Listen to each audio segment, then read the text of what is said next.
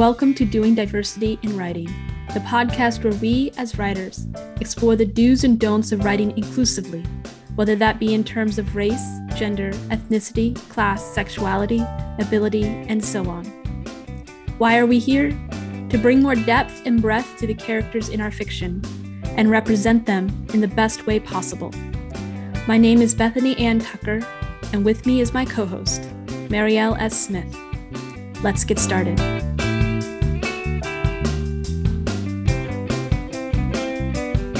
Hello, everyone. Welcome to episode four uh, Cultural Appropriation and Incremental Improvement. So, that's what we're going to be talking about today. But before we get there, hey, Marielle, how are you doing? Hey, Bethany. I'm good. Still researching Cozy Mysteries, and I've been doing some work on the third edition of um, 52 Weeks of Writing, my author journal and planner, that I want to get into bookstores um, by December 1st. So that's what I've been up to. How are you? How have you been?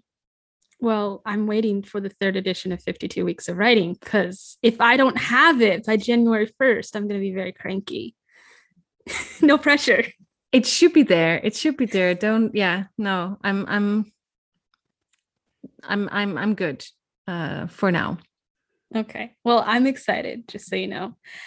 And as for me, um yeah, I I experimented with more house uh, repair work yesterday, and there was this big can of gap filler, and you're not supposed to let it touch your skin or breathe it in, or you're supposed to wear safety goggles. And I found out why at the end because the canister exploded on me. But we finished the job literally two seconds before it exploded, so we're good. And I was wearing safety goggles that's not a good way to find out that you cannot touch the stuff. Uh, I read the instructions first. Reading's important. I was oh, wearing good. all the safety gear, but oh, I didn't expect good. to need the safety gear. And then I did. well, this is why you read this listeners, this is why reading is important, if only to save your life. I'm not sure I would have died, but I could have had some nice chemical burns. Oh, lovely. There's a yeah. Anyway, moving yes. on. yes. Um okay, so last episode we talked about some very common fears when it comes to writing more diverse characters. Um but there is another fear that we want to bring up, um, and that's the fear around cultural appropriation, which is a highly charged topic right now. It, it really is. Yeah. And years ago, like really years ago, readers of my blog over at mswordsmith.nl, they asked me to write a post on it. And I have to admit, I've been terrified to do so. It felt like such a minefield and not just a not just a minefield, but a highly confusing one. Um, once I read about cultural appropriation in writing the other, um, the book that we've mentioned before and that we still highly recommend. Um, so if you haven't grabbed a copy yet, do so. I felt slightly less afraid to dig into it, but still, there seems to be so little consensus on what cultural appropriation really is and what you can and cannot do with cultures that aren't your own. We talked about murky fields before. This is definitely one of those. Yes, it, it really is. And we shouldn't forget that the book Writing the Other was written before 2017, which is when cultural appropri- appropriation was defined in a dictionary entry that we can now all refer to, which we will discuss later in this episode. Um, that's an important date for language around this conversation. For example, in my copy of Writing the Other, Nisi Shawl has an extra essay titled Appropriate Cultural Appropriation, which blew my mind when I just saw the title. And it's language that we wouldn't use now. Yeah, that's the essay I was referring to. And, and at the time, the title really confused me because from what I've seen online in all those heated exchanges about cultural appropriation, cultural appropriation is never appropriate. Yeah, no, we've we spent a lot of time working on this. So let's yeah. go down the rabbit hole and see yes. if we can figure some of it out. After all, we are diving headlong into the position that everyone should be able to write characters from the full spectrum of human experience. Um, and and onward if you want to write about trees, etc. But before yeah. we go down that rabbit hole, I think we need to take a moment to actually define what cultural appropriation is. Yeah, I, I don't think we can have this discussion before creating some common ground, um, especially since on the surface, like cultural appropriation seems to be many things, and various people are being accused of cultural appropriation for a wide variety of reasons. Yeah. Before we jump in, I'm going to pause and also say what's dominant in your culture? So, the people who are listening to us or country may not be the same as mine or Marielle's. This podcast can be heard all over the world. When I was in China, dominant culture meant Han culture, Han Chinese culture. I saw some very creative and sometimes highly inaccurate depictions of my own country and culture, even history, while being in China. And also, being a Muslim minority in China is very, very hard. People outside of China don't realize how many minority groups are within the political entity of the PRC, People's Republic of China. So, think about what these kind of examples that we're going to be talking about in the rest of this episode might be for you as a listener and an author in your particular experience and for your particular audience, country, region, etc. And whatever language you're writing in. Everything here is going to be heavily skewed Western, as Marielle and I are from Europe and the USA.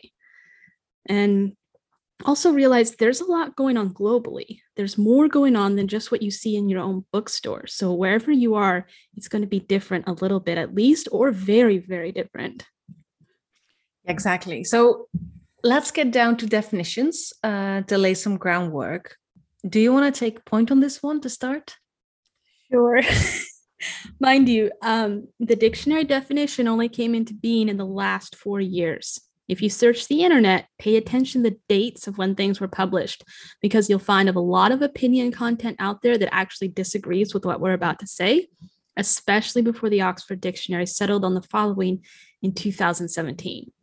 You know, that's such vital advice for anyone doing research. You know, when did who say what about whatever topic? That's a question you always need to keep in mind. It's, yeah, really important. So, this is the Oxford de- definition of the phrase cultural appropriation, and it's the one we're going to be using going forward, as it's the first, first one coming from a widely accessed authoritative source, and we happen to agree with it. So, here it is unacknowledged or inappropriate adoption of the customs, practices, ideas, etc., of one people or society by members of another, and typically more dominant society. So, unacknowledged or inappropriate adoption of the customs, practices, ideas, etc., of one people or society by members of another and typically more dominant society. Yes. For example, if the First Nations people of North America can't attend business meetings in their formal cultural dress, white people shouldn't be wearing parodies of that same dress to football games or dressing up and revealing parodies of, quote, Native women for Halloween. Prior to 2017, you could find articles in publications like The Atlantic where the phrase cultural appropriation was used for a much wider variety of acts, such as wearing a skirt you had bought on holiday in India or using a machine invented in a different country. Today, however, it is mo- much more generally understood to be cultural exchange, where there has been more of an equal footing, money, respect, etc., exchange between those two cultures. Am I being clear enough here? I think so, yeah. And to underline the difference between the two, cultural appropriation and cultural exchange, I'd like to draw attention to that last bit of the definition specifically, because the definition says unacknowledged or inappropriate adoption of the customs, practices, ideas, etc., of one people or society by members of another and typically more dominant society. And I think that is the key. Um, so these days, cultural appropriation is understood to focus on those moments, those points of interaction and usage where certain customs, practices, ideas, and so on are being employed by what's usually a more dominant culture without any of those positives you just mentioned. There is no positive exchange going on that somehow benefits those whose culture is being used by that other more dominant culture. Is there any way we can illustrate this with a concrete example? I, yeah, I think we need lots of examples here. um, excuse me. As I was reading up on this, I kept thinking about Assassin's Creed 3. For those who don't engage in video games, Assassin's Creed 3 is an action adventure video game um, set before, during, and after the American Revolution, or if you're British, you would call it the American War of Rebellion. Um, as I dug deeper and deeper into the material on cultural appropriation, I couldn't help but compare it with Disney's animated film Pocahontas which came out in the 90s, right? Yes, I had to double check that, but it did. It came out in 1995. And there's definitely something you have to consider when you're making comparisons. Assassin's Creed 3, for example, came out in 2012. So that's 17 years after Pocahontas. Yes. Um, so, Assassin's Creed 3 main character, I'm going to try to pronounce these names as best I can with there being very little online that I can trust on how to say them. So I'll just say the names once. Everything will be in the links if you want to look it up. And then I'm going to refer to more English translations just to not butcher these names as I'm trying to pronounce them. So the main character's name is Raduhat, uh, He also goes by Connor as an adoptive name when he's among the colonists. Um, his mother is from the people of the Flint, sometimes known as the Mohawk Nation, but we now know that that was a slur used by colonists at the time. So, people of the Flint is a translation of the actual name that they use for themselves. Connor's father is a British man by the name of Haytham Kenway, and Connor is therefore half from the people of the Flint, as English speakers um, would say the name. And it's, I'm not going to continue. Yeah, so he's half from the people of the Flint, the First Nation, and he's half from Kenway, who is British. Um, so the people of the Flint were one of the five original nations in the Iroquois League. Uh, most people don't seem to realize it. It's starting to come up more in the history, but this was a literal nation with like something equivalent to a parliament or a congress. They they were a very established, widely uh, powerful league um, in the eastern northern part of the what's now the U.S. and part of Canada. Oh wow! Yeah. So during the creation of the game, uh, Assassin's Creed 3, Ubisoft, the company behind its creation, employed two people from the people of the Flint. Um, so one of their names, their English name was Martin, and the other one's English name was Thomas Deer. Deer is a consultant and Martin is a teacher. As of 2012, they both worked at a language and culture center for their First Nation. During the creation of the game, they were continuously consulted on matters of language, culture, and the respectful de- depiction of their people. That sounds pretty awesome. Yeah, it does. The game follows Connor and before, during, and after the war, the War of the Rebellion or the American Revolution, that established the United States as separate from the British Empire. Um, I won't go into detail. I figure you can look it up or you already know it.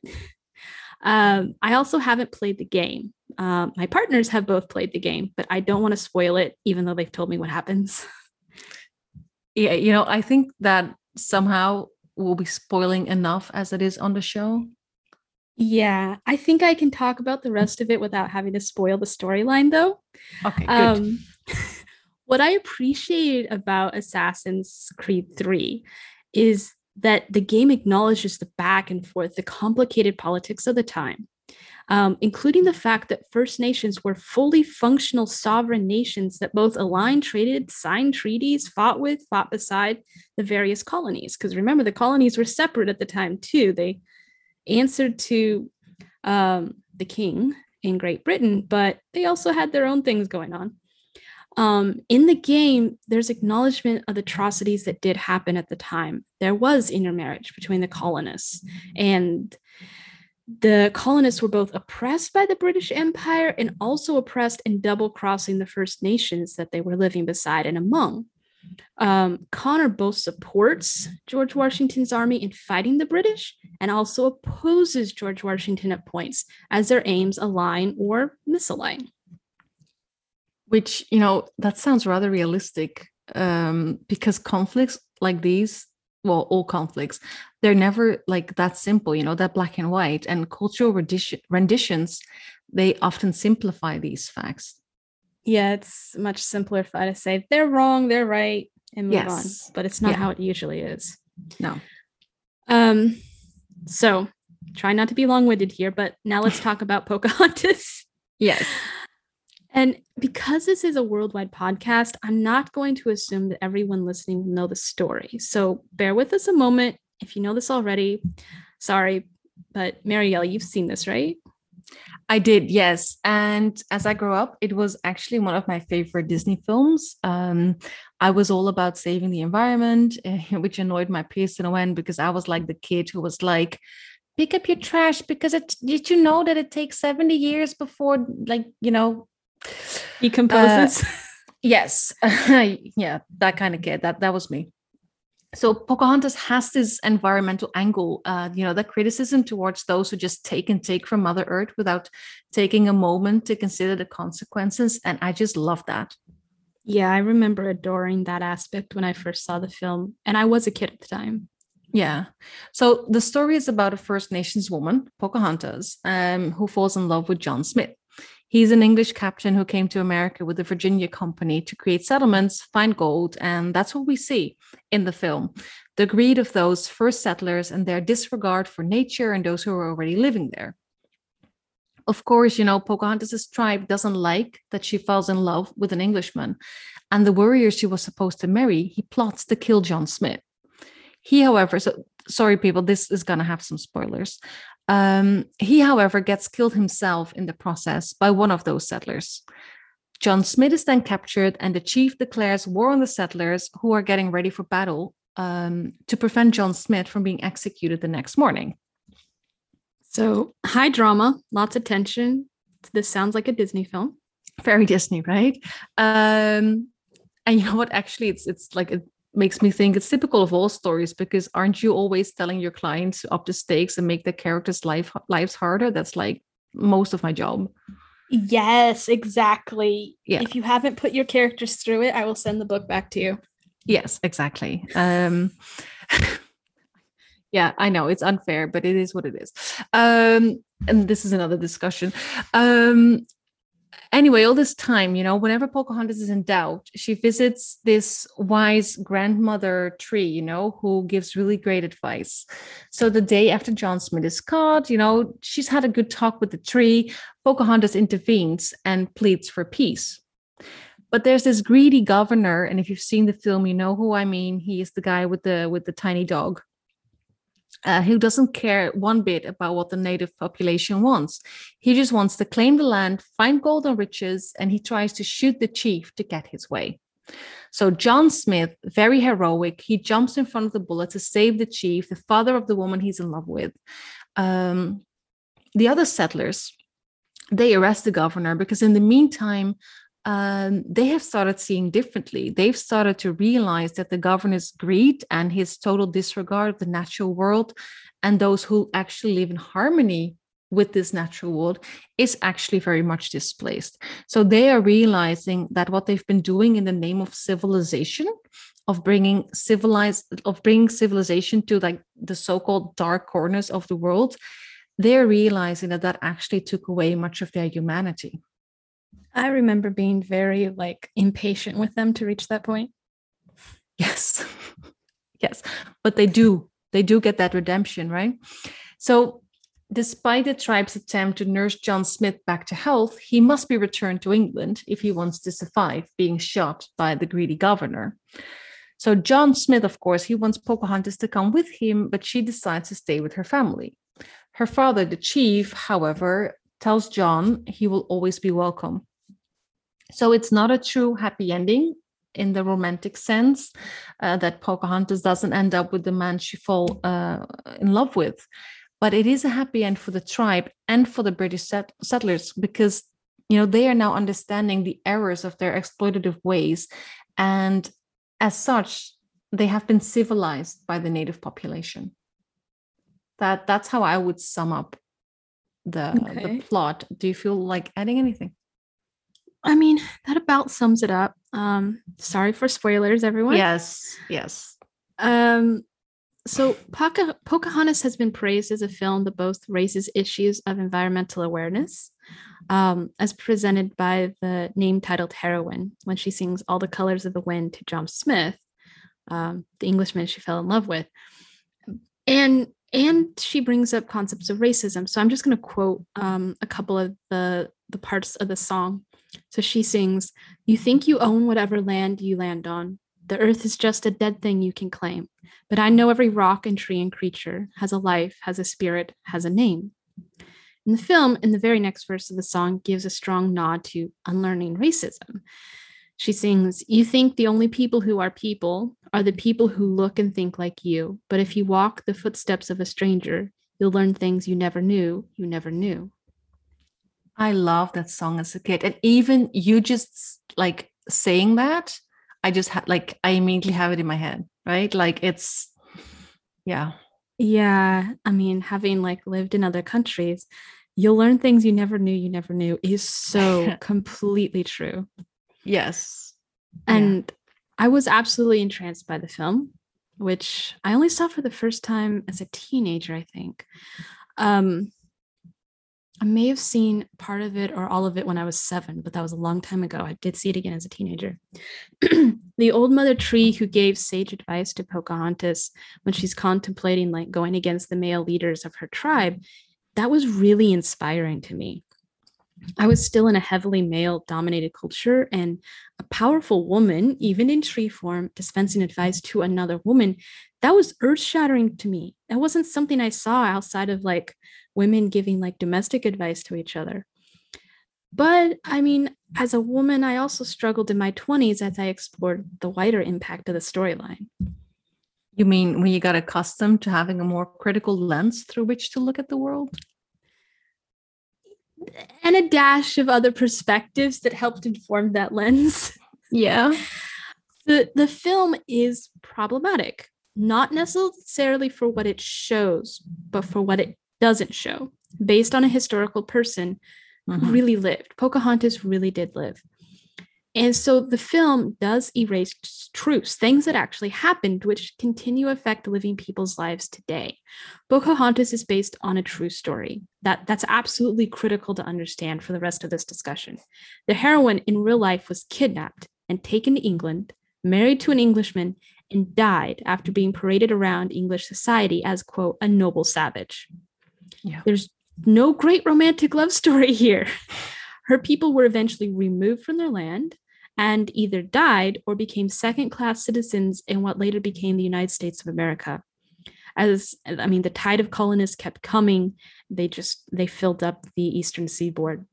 Much like our American myth of including the quote friendly Indian references in our Thanksgiving festivities, this film, Pocahontas, ignores the fact that the push for land ownership and resources quickly destroyed the tenuous alliances between indigenous nations, the Puritans, and other colonists. So the ending of the film isn't exactly what happens. Oh, but and this is um, what they didn't show is that the greed actually continued, right? Yes, because this greed is mentioned in the film. It is criticized in it in the film, but what is erased is that it didn't actually end with those settlers running into Pocahontas' tribe, right? Like the film shows, we learned, like they learned from it, and now mm. everybody mm. is happy and and can you know live together very peacefully. But that's not how it. That's not how it really went. Like, and this greed is still happening. Like I'm thinking the Dakota Pipeline, for example. Exactly. So, in pursuit of this happening for the story in the film, um, what we just talked about and other things were left out of the story. For example, the older male relatives Pocahontas defies to save John Smith's life are portrayed as equally violent and problematic as the invading settlers who are chopping down trees, moving into the land that is already occupied by po- Pocahontas's people. Pocahontas mm-hmm. has the answer by following her heart and seeking a nonviolent solution, which is really run- wonderful, right? We we should all get along better. You know that phrase? that is such a privileged question to pose, right? Why can't we all just get along? Right? It's it's also one of those comments that kills any kind of debate um, because I don't think people asking that question are actually looking for an answer, right? They just want you to stop talking about topics to make them feel uncomfortable. It makes me think of this phrase I came across on Facebook the other day. Um, so, this is a quote Racism isn't a touchy subject if you're not a fucking racist. Yeah, I know. And if if if that had been entirely fiction, if the Pocahontas field had been entirely fiction based in a fictional setting with a fictional happy history following, then yes, them all getting along better now works just fine. But now in the film, with everyone just getting along at the end, that, that that's that's erasure. Um, Pocahontas' story yeah. was appropriated to make a feel-good movie about female strength and environmentalism. So yes, to answer the, the question too, you can't do one thing completely wrong in search of doing something that's right. um, I'm going to reference a 2015 article on the Lakota Children's Enrichment website, which set, which is an organization that empowers um, First Nation youth on the Pine Ridge Reservation in South Dakota, US. They say Disney gets one thumb up for hiring Native American consultants and for the representation of beautiful visuals, but it gets one's thumb down for not seeing the bigger and more disturbing picture. Wait, so Disney hired consultants as well, just like Assassin's Creed 3 did? Yes, I'm not going to say just like, but they did hire consultants. Um, and in a way, considering that Pocahontas was released in 1995, it can be really understandable that the First Nation consultants who signed off on Pocahontas did so. Um, it was groundbreaking that the Euro American colonists in the film were shown as being wrong and the perpetrators of violence. We're not that far away from uh, like spaghetti Western films where the quote unquote Indian could easily stand for a quick and easy cardboard enemy for the white cowboy to defeat and look heroic fighting. It kind of fitted the existing narrative of the time as well, right? Like I'm thinking The Last of the Mohicans, uh, the Daniel Day Lewis one, that one came out in 1992. And Dances with Wolves with Kevin Costner came out in 1990. So, like Pocahontas, these are classic, I'm so sorry about colonialism films, right? The whole discourse was changing. It was. And Pocahontas is a far cry from something like Disney's original animated Jungle Book or Peter Pan, um, both of which films have blatant racist, racist content. So I entirely get why at the time it seemed a good enough product to sign off on. I get that too. And I, I know that healing historical wrongs isn't a straight shot, like healing no. isn't linear, if only, right? Um, it isn't linear whether we're talking personal journeys or collective journeys. Like it's murky it's messy. Um, so yes i can understand why some acknowledgement might feel like worth having especially when there's been almost none. But that doesn't take away the fact that the bigger disturbing picture remains solidly rooted within our dominant culture and history. And Pocahontas, the Disney film, did only acknowledge a fraction of it while erasing the absolute tragedy and evil enacted on Pocahontas herself in real history. Yeah, the disturbing bigger picture is what sets Assassin's Creed 3 apart. The storyline itself and the dialogue of the characters acknowledging the difficulties, the shifting, murky loyalties, and the moral quandaries of the time period you know, between the British, the American colonists, early American citizens, and the members of the Iroquois League, this this um, that was really necessary and really helps put things in perspective. The makers of the game they didn't show ceremonial moments of the people of the Flint's nation so as to not display something sensitive and private or to trivialize something sacred into quote unquote a game. Um, so they did do their research. They listened and they made their story while being informed by the people that included some of these the the people that were included in the story. Mm-hmm. They made the people of the Flint's Nation relevant to our collective history in a way that the history books of the U.S. had erased and I mean, seriously used to erase and still do to some extent. So yeah. they the the makers of the game Ubisoft they didn't glorify the dominant culture and they still made amazing and commercially viable art. It can be done. It's not easy, but it definitely can be done. I love that that they didn't show those sacred ceremonial moments. I mean, why show these when they're not relevant to the main story? Yeah, and I don't know exactly what they had to change in the story to not include them, but after consultation they decided not to include them. I think that's great. And it actually reminds me of that article we discussed, the appropriate culture appropriation by Nisi Shawl. Um, here in this in this particular article so it's it's if you buy writing the other the book it's um, an extra essay at the at the end of the book um, so in this in this article Shawl talks about a conversation she had with Diantha Day Sprouse and Sprouse distinguishes between, uh, and I thought this was really helpful. She distinguishes between uh, three categories of writers who borrow tropes from other cultures, being invaders, tourists, and guests. I remember reading about that. Yeah, so you thought it was helpful as well, right? I thought it was good language to get started with, definitely. Yeah.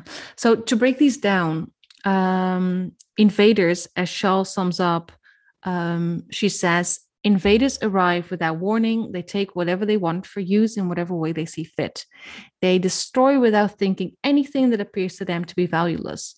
They stay as long as they like, leave at their own convenience. Theirs is a position of entitlement without allegiance. End of quote. So my visual here is like Spanish conquistadors conquistadors in Mexico taking off with all the Aztec gold or the coal barons in Montana right? Like i'm seeing colonialism the expansion of the various european empires. Our museums are full of artifacts and artworks that we're taking without permission. It's it's why i love that scene in black panther so much uh, when killmonger goes to take back that artifact at the beginning. Yeah and the white expert doesn't enter that conversation. She just threatens with security um, the conversation that Killmonger wanted to have about why it was there. Yes. I wonder for how many people that was a first for him saying, How do you think these things ended up here? Yes, because it's not something most of us are made to think about. Like I was teaching about that back in my university days. Uh, and I always made my students visit so called ethnic museums and critically analyze which story the museum was telling about the pieces in their collection. But for the majority of the population, that question just isn't part of their daily lives. And then it's mentioned in such a blockbuster movie. I, I think I might have said fuck yes aloud in the cinema when he said that. Um, I can okay, I so, totally see you doing that. right? Uh, and not be embarrassed about it at all. Um, okay, I'm very confident in my feminism. Okay, so that's uh, um, kind of that's the kind of attitude, attitude invaders had, right? So tourists, in Nisi Shawl's words, they are, she says, and I quote, expected. They're generally a nuisance, but at least they pay their way. They can be accommodated. Tourists may be ignorant, but they can be intelligent as intelligent as well, and are therefore educable. End of quote. Yes. So, like literal tourists here, or where I used to live in Washington State. They run around all summer. They go see everything. They fill up the trails. Um, they want to be there during our period of sunshine. They snap a lot of photos, and then as soon as the rain shows up, poof, they're gone.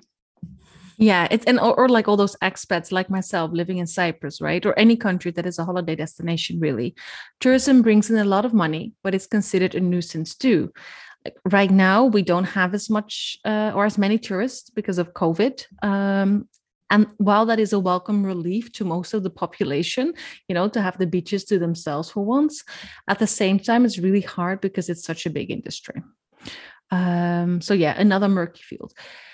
So last, uh, for Nisi Shawl or Diantha Day Sprouse, there are the guests. And, and Shawl says, and I quote again, guests are invited. Their relationship with their hosts can become long-term commitments and are often reciprocal, end quote.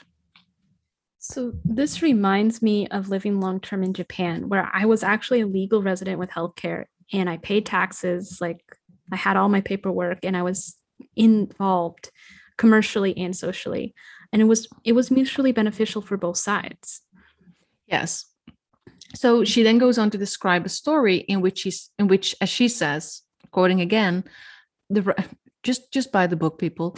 Um, the writer took a sacred song here, a tattoo there, snapped up a feast featuring roasted pig and ma- ma- manioc root from somewhere else, and presto, South Pacific Island culture at our fingertips.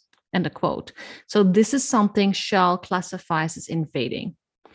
So when I read how Shawl describes tourists more in depth a few pages down, I really got the distinct sense that from what you've shared this far that this is more like what assassin's creed 3 did so this is what she says about tourists um, she says a tourist can become a guest if the locals like what they see and ask her to return. But before taking on the tourist role, a writer or reader will have no contact with said locals.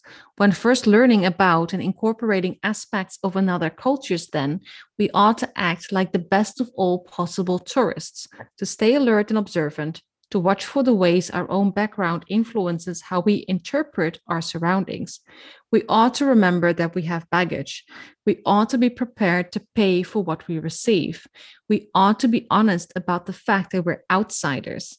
And since we're in an unfamiliar setting, we shouldn't be ashamed of occasionally feeling lost. We ought to swallow our pride at such times and ask for help, ask for directions. End of quote. That just made me think of Assassin's Creed 3. Yeah, I think we can safely classify the makers of Assassin's Creed, Creed 3 as intelligent, educatable tourists. This made me wonder whether Pixar with the film Coco became guests because the work they did to get that film right, it was really well received in Mexico, according to everything I've seen.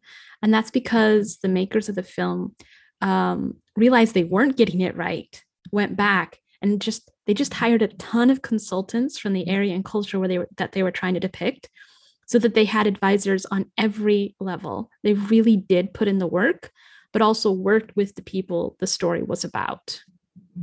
Which makes all the sense right? It does. I mean it cost a lot of money but one more thing there's a difference between paying homage to something and ripping it out of its cultural significance context for example one Piece, the Japanese anime mega series, uses characters that appear in classic West- Western literature liberally, plot lines too. Um, like the introduction of one main character is basically a play on the story The Boy Who Cried Wolf, which is taken from Greek mythology and included in the collection known as Aesop's Fables, if you're familiar with that. Um, so the the way it's done in One Piece, this is a homage, or as some people will say, stealing like an artist. Um, I adored finding my cultural artifacts spun up in a new way in this Japanese author's work. So, for you, why is this not ripping it out of context? Like, I, I haven't seen this. Um, I don't know it, so I cannot really envision it. Okay, so for one, my culture is not oppressed by the Japanese, so it doesn't fit the term cultural appropriation really. But two, this doesn't rip it out of context to me because I tr- do truly view it as stealing like an artist. That and the author of One Piece, Eiichiro Oda, he enshrines the essence of these borrowed stories. Like he truly understood them. Like watching them, I'm like, if anything, you made the stories better, like gave them more life and continue them in a new way by including them. He he truly proved that he understood the truths, like the that kernel in the middle of the story that he's using. Mm-hmm. And what he did, it just it felt like homage and respect more than anything else.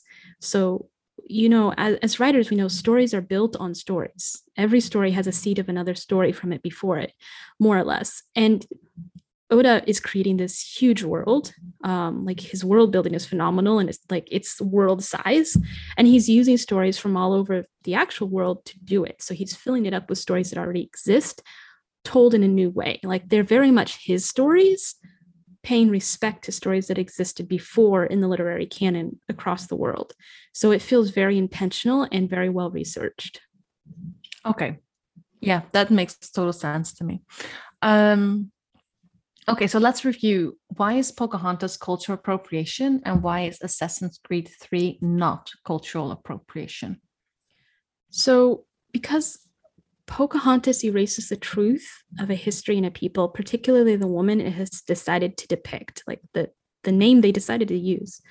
And Disney made and continues to make a lot of money off of this story.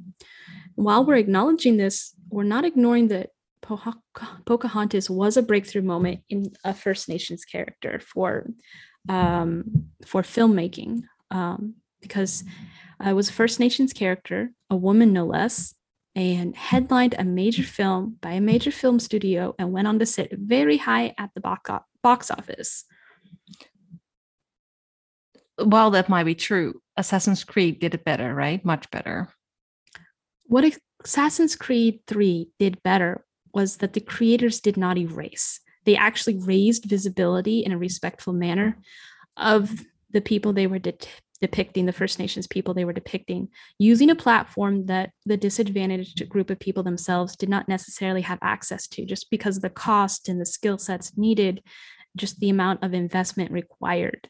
Um, to make this kind of film and the kind of platform that Ubisoft had with the Assassin's Creed um, series.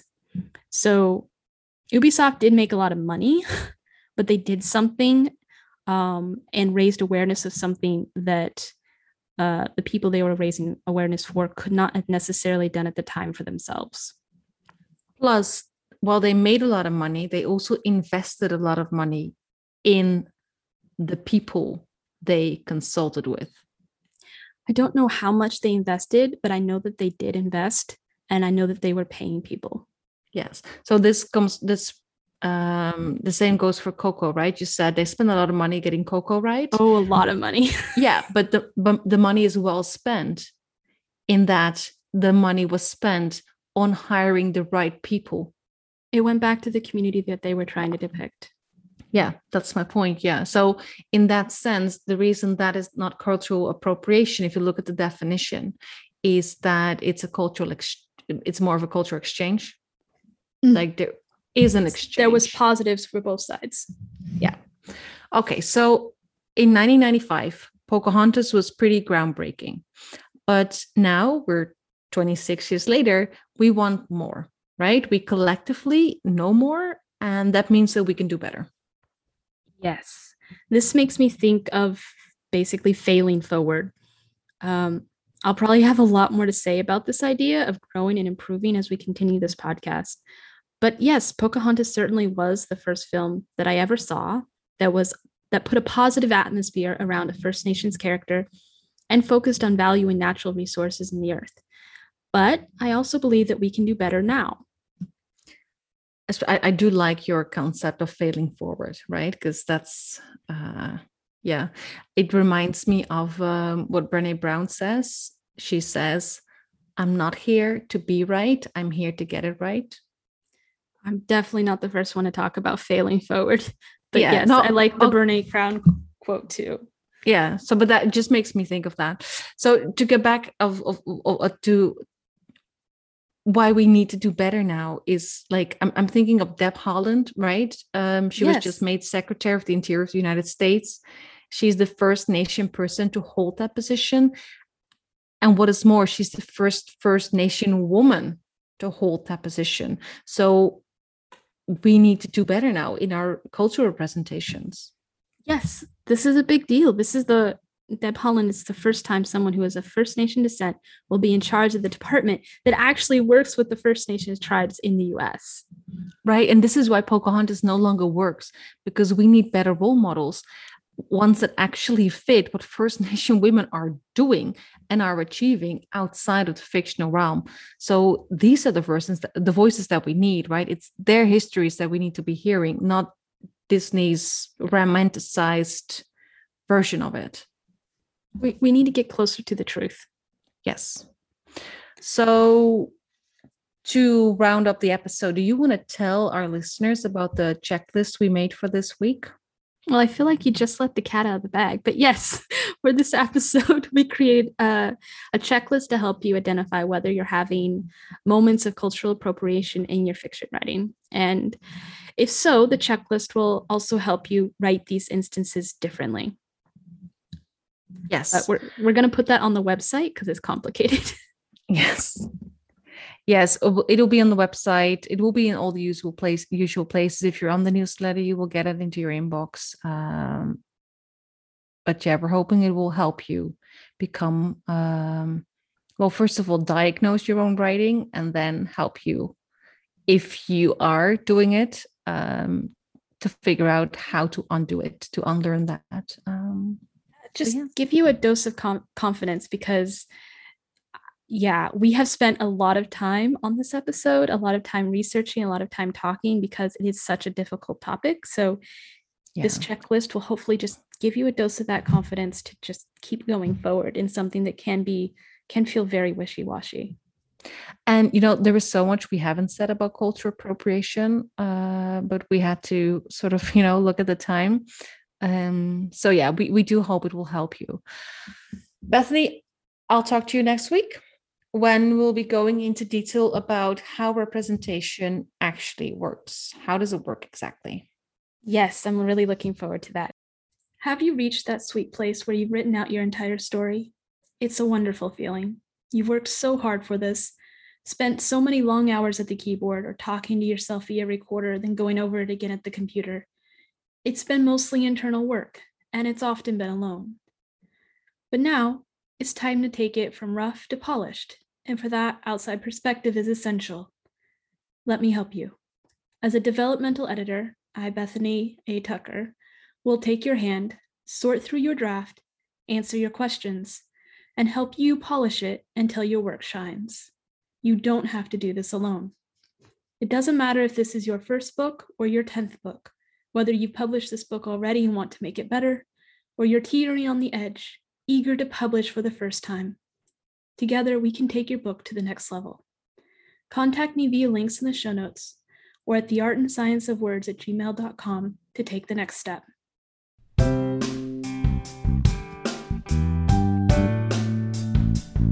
Thank you for listening. Music for this show was written and produced by Eric Mills. If you want to join the conversation, fill out our writer and reader questionnaires. Both can be found in the show notes and on our website, representationmatters.art. That's dot A-R-T. If you want to be the first to hear when a new episode comes out, sign up to our newsletter. And if you found this helpful, please rate and review on your favorite podcast app to help other writers find us too.